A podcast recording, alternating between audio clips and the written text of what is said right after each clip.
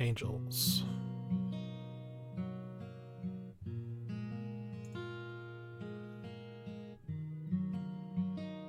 What's wrong with me? Their words laced in the melodies in the radio. Their eyes blinking in the traffic lights.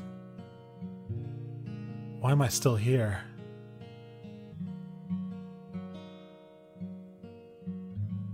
So it's one of those like I mean when you hover the mouse it's uh you know revealing things in the background.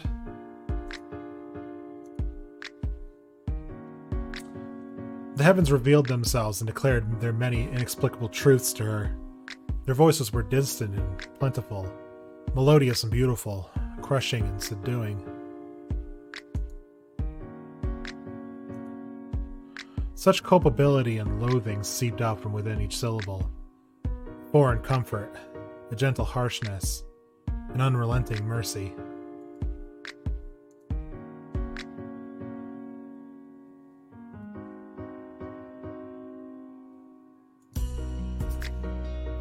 Giddy with the epiphany she was granted, that she, but known only to herself, was the chosen one. The angels from above would speak to her, and only her, and er, and only her, and it was a duty, her duty, to proclaim the news in which they communicated to her.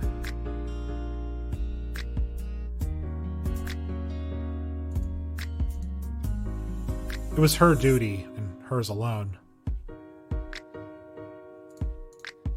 She became erratic, frantically scouring the world for secrets. secrets. Suddenly, she wasn't giddy anymore. Frightened of the repercussions of her failings, she would hide in her room from the voices which she so desperately, uh, which so desperately yearned for her attention.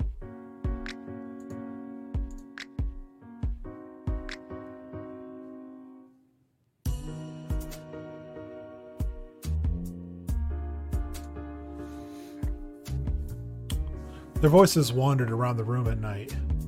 Strings of broken words, broken logic, dancing lights. She was weak, and they were far stronger than any earthly power. She could feel their hands wrapped around her shaking body, and what she believed was a halo wrapped around her head, tightly, unforgivingly painful. Lulling her to sleep was the horrifying drum of suicidal thoughts and ideation. Just one little step. You can be with us. I love you. Won't you come join me? They planted suicidal thoughts into her head, she believed. But even as they did, the voices from above would comfort her and lull her into a sense of security and safety, urging her that taking her life would bring them closer free her from the burden of herself. She was so close. They were so close. She could feel her feet lifting into the air. Her head began to spin.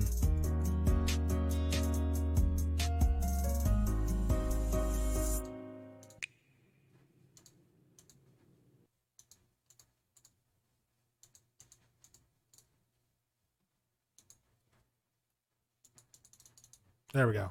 Do you hear voices?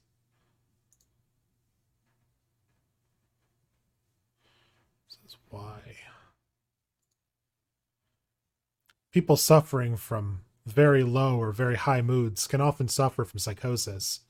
For example, hallucinations or delusions. This can affect all senses. So I guess a better question would be Have you experienced any odd sensations of which the source is unclear? Any confusing thoughts?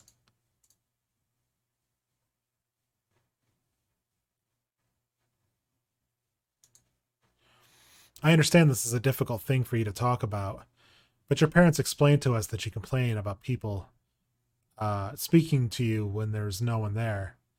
They explained how they found you in the bathroom, clutching your head, complaining that someone had wrapped around it.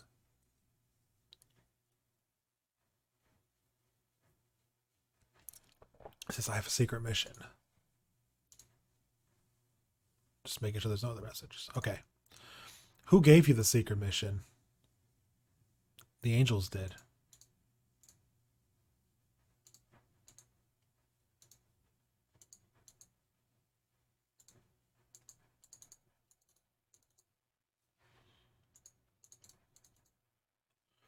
How do the angels talk to you?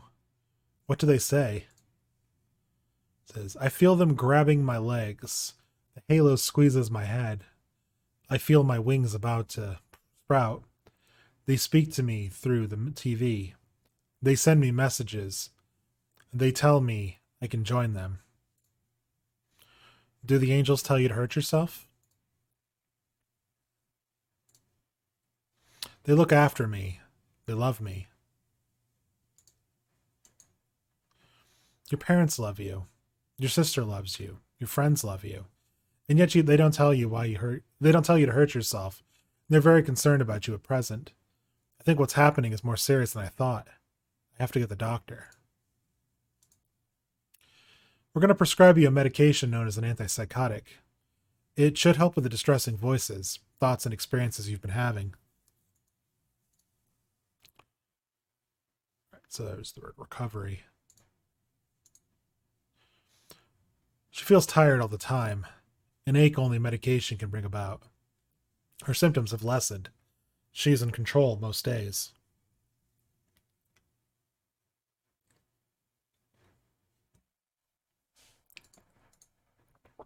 She understands her appraisal of sensations around her can lead to delusions, and she's learned how to reality check with hallucinations.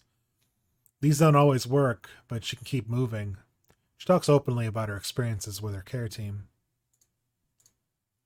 She still struggles with mood fluctuations, but she can cope fairly well with the help of CBT.